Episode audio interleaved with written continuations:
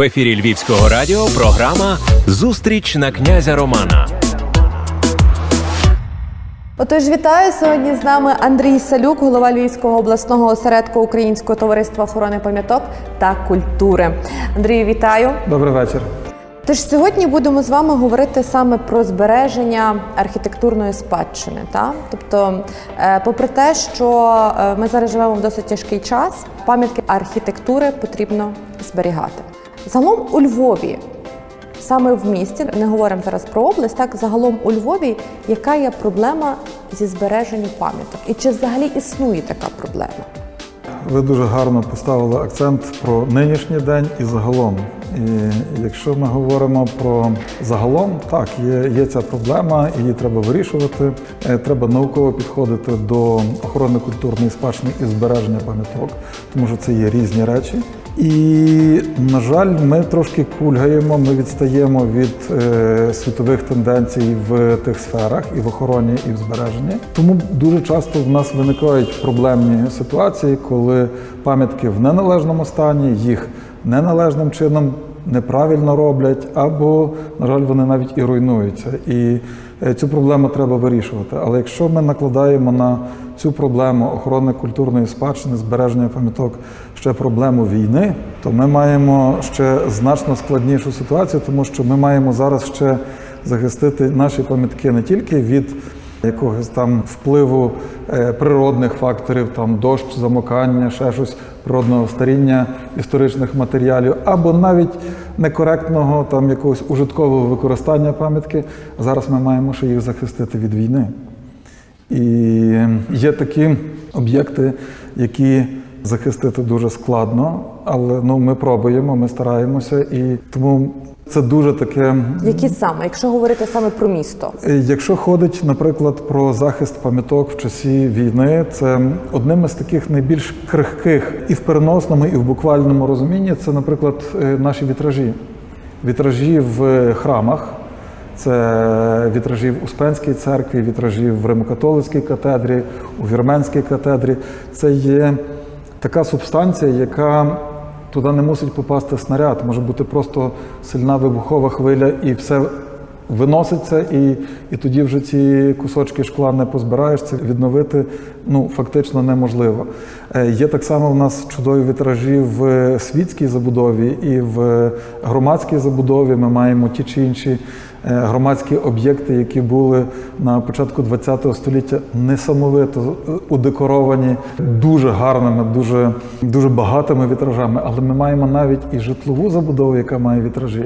І ось ці об'єкти вони дійсно дуже крихкі в переносному і в, і, і в буквальному.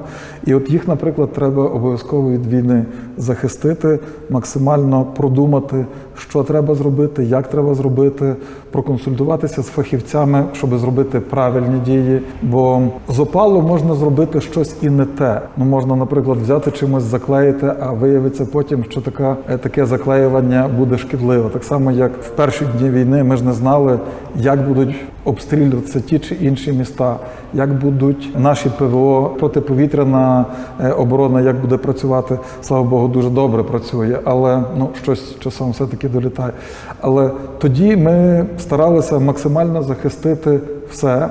І, наприклад, деякі скульптури, які вуличні скульптури, вони були захищені, тому що ми розуміли, що треба захистити це вже і негайно. Потім, коли ми десь побачили, як відбуваються бойові дії, як відбуваються ті ж самі обстріли, зрозуміли, що це треба зробити крок назад. То, що було замонтоване, демонтувати, зробити інше вже на спокійно, на холодну голову. Правильний захист цих скульптур. Зараз вони вже правильно захищені і ну, належним чином зберігаються. До прикладу, які саме скульптури, щоб е, Наприклад, маємо скульптури, славетні скульптури львівських фонтанів на площі ринок. В перший момент їх замотали, не беручи до уваги такі проблеми, як е, паропроникнення плівок, якими їх замотали. Якщо їх замотати плівкою, яка не буде пропускати пару, там відбувається внутрішній парниковий ефект, і камінь починає руйнуватися. Зразу з'являється біологія, е, хімічні процеси. Тобто це неправильно. Відповідно, ну якщо так в технології я не хочу десь там занудити, знаєте, такими технологічними, але дуже просто До самого каменю дається мембрана, тобто плівка, яка пропускає в одну сторону воду, але в другу сторону не пропускає. Після цього дається захисний шар мінеральної вати, і після цього дається ще один шар такої мембрани. Тоді ця скульптура захищена від попадання осколків, і вона належним чином перетриває всі ці проблемні часи, коли вона мусить бути замотана тими плівками, що вона не буде руйнуватися під цим захистом. Тобто, щоб сам захист не руйнував цю скульптуру. Пане Андрію, але наша задача була не тільки охороняти там дійсно фонтани, пам'ятки архітектури. Ми говоримо також і е, про стару частину міста, так, Так. Е, коли е, фактично весь центр Львова він є така суцільна Пам'ятка пам'ятка. Так, так. так. Є, в якому стані сьогодні ці будинки? Чи потребують вони певного захисту? Чи потребують вони певної реконструкції, чи все ж таки ремонту? Бо я наскільки знаю, це є ремонт і реконструкція, це є різні речі. І реставрація. Так. Так, і реставрація. От і тому що ми тут сьогодні маємо? Дивіться, е, цей процес. Я дуже багато зараз спілкуюся, звичайно, е, онлайн через інтернет з колегами з-за кордону. Маємо консультації з реставраторами з Хорватії, з Польщі, з Німеччини. Багато що консультуємося з ними, багато що радимося, дискутуємо, і вони говорять, а варто це зробити. Ми кажемо, ні, в умовах наших цього зробити не можна. А маєте рацію. Але що які були рекомендації? Обов'язково проводити необхідні консерваційні заходи, які зупинять пряме руйнування. Всі реставраційні роботи, всі роботи по якихось там відновлювальних процесах, по тих самих реконструкціях на їхнє бачення, і я тут цілком погоджуюся, треба відкласти. Які роботи реставраційні і консерваційні треба зробити? Ті, які не можуть чекати. Іноді буває, ну назвемо так, якщо я завжди порівнюю реставрацію з лікуванням хворої людини. Е, Якщо, наприклад, є вже зроблено операційний надріз, ми мусимо завершити операцію. Ми мусимо в кінцевому результаті зашити цю рану, щоб це не продовжувалося, ця болячка і так далі. Це треба закінчити. Але якщо є можливість саму операцію відтермінувати на кращий час, коли буде світло, коли буде тепло, коли буде операційна кімната належним чином облаштована, а в нашому випадку реставраційні процеси, то це треба зараз поки що відкласти.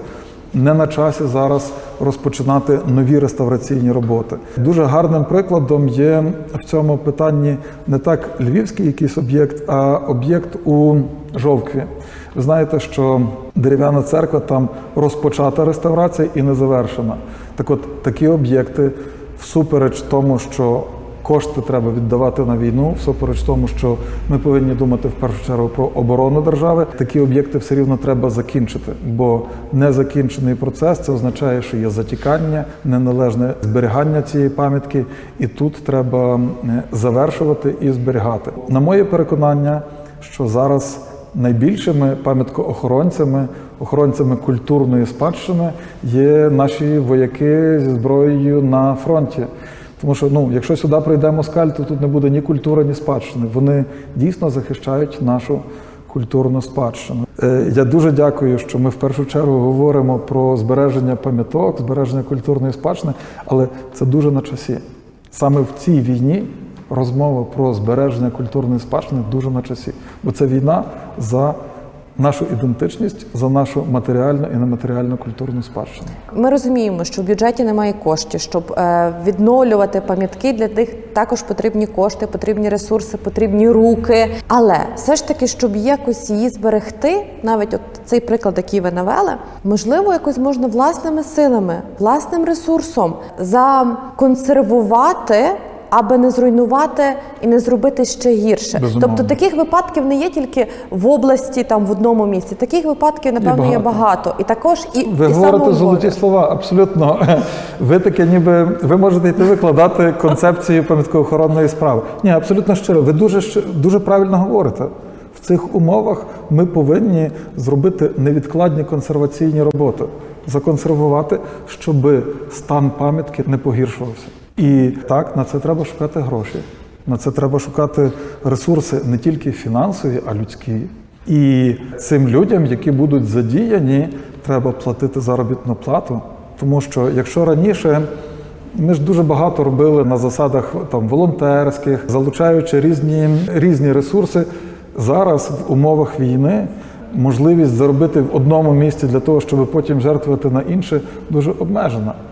Тому рішення влади мало би бути чіткий аналіз, так як ви правильно говорите, аналіз того, що треба завершити, які роботи реставраційні, консерваційні треба провести для того, щоб поки в нас триває ця активна фаза війни, щоб стан цих пам'яток не погіршився. Можливо, саме ви назвете хоча б декілька таких яскравих прикладів, що станом на сьогодні або дійсно є законсервовано, або потребує цієї консервації, або на превеликий жаль ми вже втратили.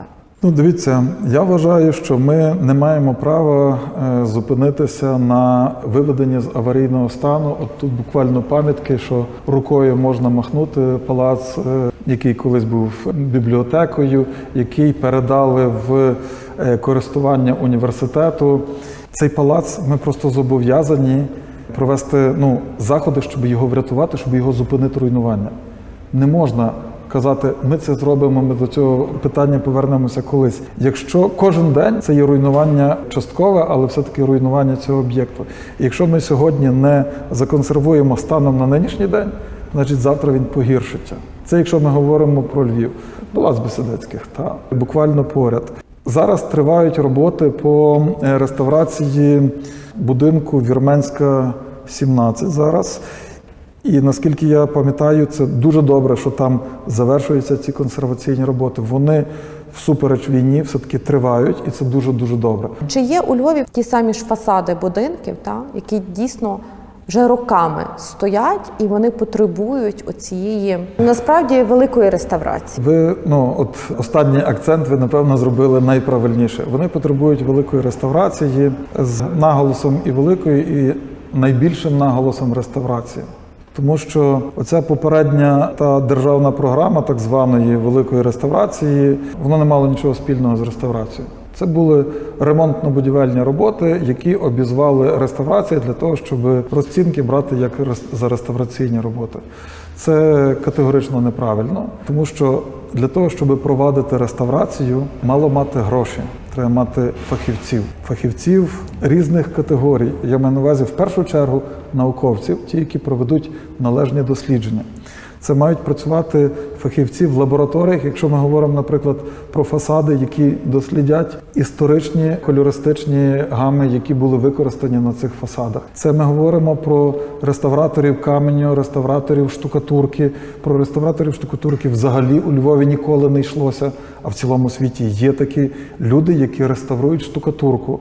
Тоді, коли в нас найчастіше це виходять будівельники і сокирами зроблюють цю всю штукатурку. Це категорично неправильно. Ми повинні історичні штукатурки залишати на фасадах. Особливо, наприклад, якщо ми говоримо про 20 століття і так звані шляхетні тиньки, на нинішній день не вміють наші фахівці однозначно відтворити ці історичні тиньки. А вони дуже цінні. Відповідно, нам треба їх зберігати, консервувати і в процесі реставрації в жодному випадку, щоб ми їх не втратили. Тому, коли оголосили державну програму, так звана велика реставрація, то в першу чергу треба було не виділяти величезні гроші на виконання робіт, а зберегти, наприклад, у Львові робилося все для того, щоб ліквідувати, зруйнувати надзвичайно важливий науково-реставраційний центр Укрзахідпроект реставрація. Це є установа, де були зібрані дуже величезні знання, які зберігаються в їхньому архіві, де було зосереджено велику групу фахівців-реставраторів, які знають, що таке реставрація, які знають підходи. Не можна сказати, що наша фірма отримала ліцензію на ведення реставраційних робіт, і ми вже є реставраторами. Ні. Ми ж не підемо до лікаря, який сказав, я маю ліцензію на лікування, коли ми ну, не знаємо, яку він має освіту, який він має досвід, який він, яку він має практику. Але чомусь у реставрації вважається, що будь-хто може це зробити. Ліцензія це є питання е, дуже формальне, і воно зовсім не пов'язане з наявністю кваліфікованих кадрів. І у Львові до тих об'єктів, про які ви говорите. Та ми зараз можемо називати конкретні фасади за конкретними адресами. Але я, наприклад, зараз станом на нинішній день не бачу тих установ, навіть тих організацій, які можуть належним чином підійти до збереження цих фасадів, так як це вимагає нинішня новітня реставраційна наука, так як це проводяться в Італії, в Нідерландах, в Британії, як вони підходять. А як там? Там розуміють, що є автентична субстанція. Якщо є історична штукатурка, то вона повинна бути збережена. І вони роблять аналізи і роблять все для того, щоб врятувати цю історичну штукатурку. Я за те, щоб спішити поволі. Я за те, щоб то, що ви підняли дуже направду дуже важливу тему, оцю, що незалежно від війни, ми повинні дбати про нашу культурну спадщину, і я з вами тут цілковито погоджуюся. Отож, говоримо е, про меценатів, волонтерів, та які допомагають, зокрема, музеям. Так, от е, чим допомагають, і де саме і кому саме? Чи там є якась різниця між музеями? Дивіться, маємо величезну підтримку і допомогу від міжнародних е, організацій, які надають нам цю матеріальну допомогу. Це є в першу чергу матеріали для пакування музейних збірок. Це надзвичайно важливо, тому що, як виявилося, ми зовсім не готові були до такої активної фази війни, і музеї не мають як в що запакувати свої музейні колекції. Тут треба величезне щире дякую передати нашим всім колегам з-за кордону. Я пам'ятаю, як до нас в товариство охорони пам'яток прийшла пані посол Хорватії і сказала: скажіть, чим допомогти. Ми поговорили. Вона буквально організувала в найкоротший термін круглий стіл з Міністерством культури Хорватії, куди вони запросили дуже цікаво, якраз вони запросили тих людей, які займалися і опікувалися пам'ятками в часі, коли в Югославії була війна. Тобто їхній досвід для нас був дуже важливий. Вони нам передали свої рекомендації, але і вони зразу включилися, наприклад, в постачання пакувальних матеріалів для музею. Вони розуміють, вам треба якось це запакувати. Ви не можете картини або ікони поскладати як дошки.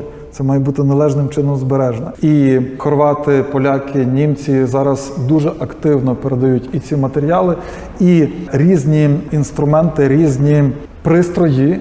Які забезпечують кліматизацію, які забезпечують ті чи інші потреби для музеїв для збереження цих музейних збірок. Немає взагалі немає різниці, чи це є якийсь музей національний, чи це є я маю на увазі національного рівня, чи це є маленький маленькому містечку краєзнавчий музей, допомагають всім і стараються всіх максимально забезпечити і вогнегасниками, і пакувальними матеріалами, і інструментами та спорядженнями, які необхідні для забезпечення збереження цих збірок. І роблять це все. Тобто нам іноземні організації це допроваджують до України, а роблять це все волонтери. Якщо говорити про збереження культурної спадщини, нам треба подбати про наших військових, про наших хлопців, про наших тих, хто воює. Тих, які є найбільшими пам'яткоохоронцями. Так і е, з 2014 року Андрій Салюк і не тільки, зокрема Львівський лицар, так допомагають нашим хлопцям воювати за нашу Україну. Коли розпочалась велика фаза війни, я знаю, що напевно найперше до кого прийшли по допомогу, це прийшли саме до львівського лицаря і до вас. Це був дуже важкий час, тому що це була просто лавина запитів, потреб і, і консультацій. Зараз уже фактично півроку великого протистояння. Загалом, як львівський лицар, волонтерство, яке вже напевно переросло в щось більше, ніж просто, знаєте, хтось каже, от волонтери. У нас сьогодні волонтери це теж свої лицарі, та, е, які тримають також свій фронт. За останніх півроку, можливо, зможете хоч сказати приблизну цифру, скільки запитів прийняли. Саме за якою допомогою до вас звертаються? Кому допомагаєте? І напевно, що за це отримуєте замін? Кому допомагаємо? Сьогодні до мене задзвонила ваша колега, журналіст, попросила активні навушники і каже: Андрій, я щось про тебе забула. І, а потім згадала, що а ми не можемо ніде знайти там активні навушники. І тут згадала, але я не знаю, вони не наші, не львівські, це інший підрозділ з іншого. Я кажу, зупинися, в нас нема цього поділу. Всі, хто захищає Україну, всі є наші. У нас немає поділу на львівські, не львівські. І 80-та бригада, і 24-та, які ніби е, зі Львова, і тепер 125-та і 103-та тероборони. Це є наші, вони звідси. Але чи це є Миколаївська бригада, чи це є Київська бригада, всі, хто на фронті, всі є наші. Тому ми допомагаємо без огляду на те, яка це бригада, який це підрозділ, який це е, рід військ. Допомагаємо в міру сил е, абсолютно всім. Ми далі допомагаємо виключно прилади, оптика, обладнання. До нас дуже часто зверталися за бронежилетами, за шоломами. Ми цим не займалися ні в 14-му, ні зараз. Не через те, що це є менш важливо, це більш зрозуміло. От є четвертий клас захисту для бронежилету, відповідно нижче не треба опускатися. І знайшов його, купив, передав на фронт. Коли ж питання, наприклад, прицілів, нам треба приціл для кого? Ну, Василя, ти не знаєш. Я кажу, ні. Ви мені скажіть, чи він є військовий, чи він є мобілізований. Якщо мобілізований, ким він був до того? А яка це різниця? Кажу, тому що коли ми передаємо, наприклад, і прицільна сітка буде там в мілірадіанах чи в МОА, це є різні розмірності, то для комп'ютерника не буде важливо, як перерахувати ці цифри. Він дуже швидко порахує. Для когось, хто ну менше мав роботу з цифрами, для нього складніше, і ми йому передамо в метричних там е, мірках. А ну добре, я зараз з'ясую. Тобто, ми далі займаємося прилади оптика обладнання. До нас дуже багато. Хтось колега якось одного разу, десь в березні, казав, каже: ми перестали бути тільки ті, які передаємо якісь прилади. Ми ще стали консультантами, тому що дуже багатьох треба було консультувати, який тепловізор брати. Чому прилад нічного бачення цифровий він нікуди не годиться? А чому треба брати тільки аналогові і тільки другої плюс генерації і вище? Тобто, ми дуже багато консультуємо, що саме треба робити. Кількість запитів щоденно. Ну, кілька листів приходить, і я не знаю, чи рахувати по листах, чи рахувати по позиціях в тих листах. Це дуже складно. На жаль, багатьом відмовляємо. Багатьом відмовляємо. Комусь відмовляємо через те, що це не наш профіль, просять там, наприклад, там якийсь одяг, або просять речі, які ми не можемо стягнутися фінансово. Ну, коли до мене, то що я вам щойно говорив, що звертаються, дайте нам 10 тисяч тепловізорів, зібрати кошти дуже складно. Дуже складно, тому що Основний ресурс десь люди себе вже вичерпали, коли от донатили перші активно Безумовно. 2-3 місяці. Безумовно, люди вичерпалися, хтось вичерпався, хтось зараз є дуже дуже ганебна ситуація з боку влади. Оці переслідування за деякими волонтерами, які є, яких я знаю особисто, там, наприклад, як Олег Яницький, там Олесь. Тобто це люди, які з 2014 року допомагають. Я абсолютно ну довіряю і не повірю ніколи, що Олег Яницький пробував щось собі там десь приховати чи якось нажитися. Але розумієте, от вкидається в медіа прес-служба Служби безпеки України кидає, що от там провели обшуки у волонтера, який е, є там нечистий на руку. Ти ще не доказав, суд не доказав. Ви вже звинувачуєте. Але оці накидання воно підриває довіру до, до волонтерів, і люди думають, а ну я їм дам гроші, а, а вони тепер напевно вони на тому наживаються. Якщо би хотіли наживатися, то наживалися би вже давним-давно. Про нас знають, і я завжди всім говорю: запрошую. Найгірше, що від ось цього, оце що там з автомобілями е, звинувачували, що перепродували, це перекручена інформація. Люди купували автомобілі за свої гроші, привозили сюди, і провести можна було тільки оформивши його як гуманітарна допомога. Яка це гуманітарна допомога? Гуманітарна допомога це, наприклад, уряд Франції передав в Україну автомобілі. Ні. Це люди тут зібрали гроші, поїхали за кордон, купили і везуть цей автомобіль. Але його можна провести тільки написавши, що це гуманітарна допомога. І тут приходять провокатори і кажуть: слухайте, в той підрозділ, який ви везли цей автомобіль, там ще їм не треба. А в нас підрозділ, їм все розбили, там руки і ноги повідривані, треба трьохсотих вивозити, дайте нам цей автомобіль, ми вам відшкодуємо. Ну добре, там взяли, купимо наступний, беруть, а, а це виявляється мічені гроші.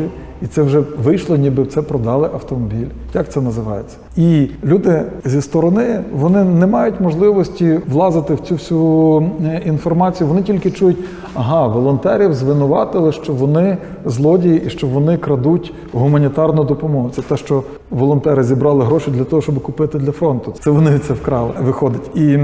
Тоді люди, навіть ті, які ну завжди є хтось, хто шукає причину, чому не допомагати. А я тепер не буду передавати ніяких коштів, тому що ну я не вірю, чи це правда, чи вони дійсно допомагають для фронту. Вони вже мають, як так би мовити, відмазку. Інші перестають довіряти, тобто підірвалося дуже сильно, і дуже багато зараз речей, які мали бути би вже на фронті. Вони зараз зупинилися і вони вже зараз не їдуть. Це і питання коштів. Це і питання автомобілів, які куплені, а зараз стоять на кордоні, їх не перевозять, тому що немає тої процедури, як би це правильно зробити, щоб можна було спокійно це передати Легально. на фронт. Так. Тобто ми потребуємо легальної, ми хочемо цієї легальної відкритої системи, як ми можемо передавати конкретним воякам конкретні речі. Ми потребуємо, і ми говоримо, давайте разом сядемо. Наприклад, от я ще буквально фразу скажу: в 14-15 роках у нас теж виникали якісь питання, і ми мали круглі столи з прокуратурою, ми мали круглі столи з е, там військовою прокуратурою, з міліцією, з СБУ де ми шукали, як це правильно зробити. Ми не хочемо робити щось протизаконне. Ми хочемо допомогти нашим воякам воювати, виживати і перемагати. Ви ще питали дуже, дуже таке гарне, що допомагає це все далі продовжувати. Знаєте, неможливо передати те, що відчуваєш всередині, коли хтось тобі пише Дякую там за щось, бо воно врятувало мені життя. От я не знаю, як це пояснити. Тобто це окрилює, це дає сили, це це, це включає мозок, як як допомагати далі.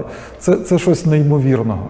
І от коли я там зустрічався з людьми, розказував про наші там дії, що ми робили, ну коли пробували збирати кошти, я пояснював, кажу, розумієте, ви не даєте гроші нам.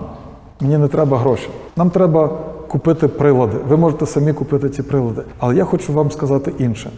То, що ви зараз чи дасте гроші, чи купите цей прилад, це якась мама обійме свого сина чи доньку, які повернуться з війни.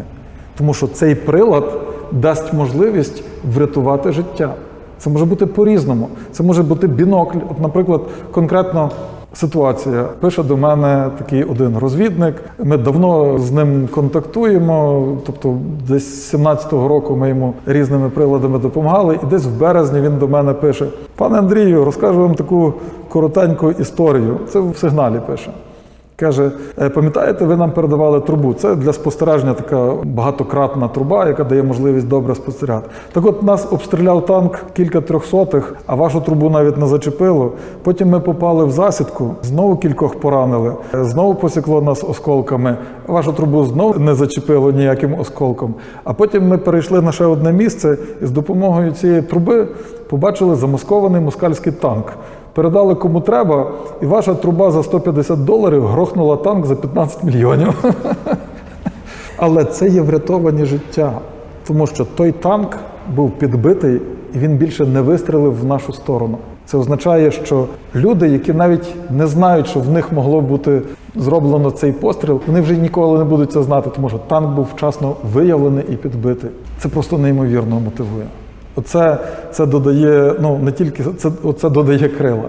От тут хочеться хочеться знову і знову щось робити, і це дає оцю нестримність і, і бажання. Я дуже хочу перемоги, щоб охороною культурної спадщини займатися не на там 30% свого часу, а на 100%. От в мене є такий мій біль, незавершена реставрація дерев'яної церкви в Кугаєві, на яку бракує грошей, бракує людей, бракує часу. А я дуже хочу відреставрувати цю церковцю. Вона неймовірно гарна. От давайте разом поїдемо туди. Вона малесенька, і от ви знаєте, от багато хто, коли я привозив нових людей, ми туди дуже багато волонтерів привозимо, багато речей робимо на волонтерських засадах. І всі, хто хоч раз там був, казали, добре, але другий раз будеш їхати, мене обов'язково з собою бери. Тобто всі хочуть туди, там якась неймовірна енергетика. Ця церковця дуже малесенька, от її хочеться обняти. І от всі, хто приїжджає, кажуть, ага, та, от хочеться обняти. І я дуже хочу, щоб, щоб ми завершили ці, ці питання. Знаєте, я колись сказав, що я хочу, щоб всі вояки змогли здоровими і живими повернутися з фронту, і тоді ми разом відреставруємо і церкву в Кугаєві, і багато інших церков, і багато інших пам'яток, тому що вони теж вертаються і вони відчувають десь якусь потребу докластися до чогось вищого, до чогось духовного, як порятунок, реставрація церкви. Пане Андрію, я вам дякую. Дякую. Дякую вам, дякую за запрошення і дякую, що ви вболіваєте за це. Знаєте, я завжди всім говорю, що 80% здобутків громади у збереженні культурної спадщини належить журналістам. Серйозно, вам. Я можу скільки влізе говорити про важливість культурної спадщини того чи іншого будинку, але якщо мене не підтримали журналісти, якщо це не рознесли на широкий загал, не донесли це до, до громадськості, до влади, зрештою, ніхто на мене не буде звертати увагу. Ваша заслуга є 80% збережених пам'яток. Спільна праця. Файно. Дякую. Дякую.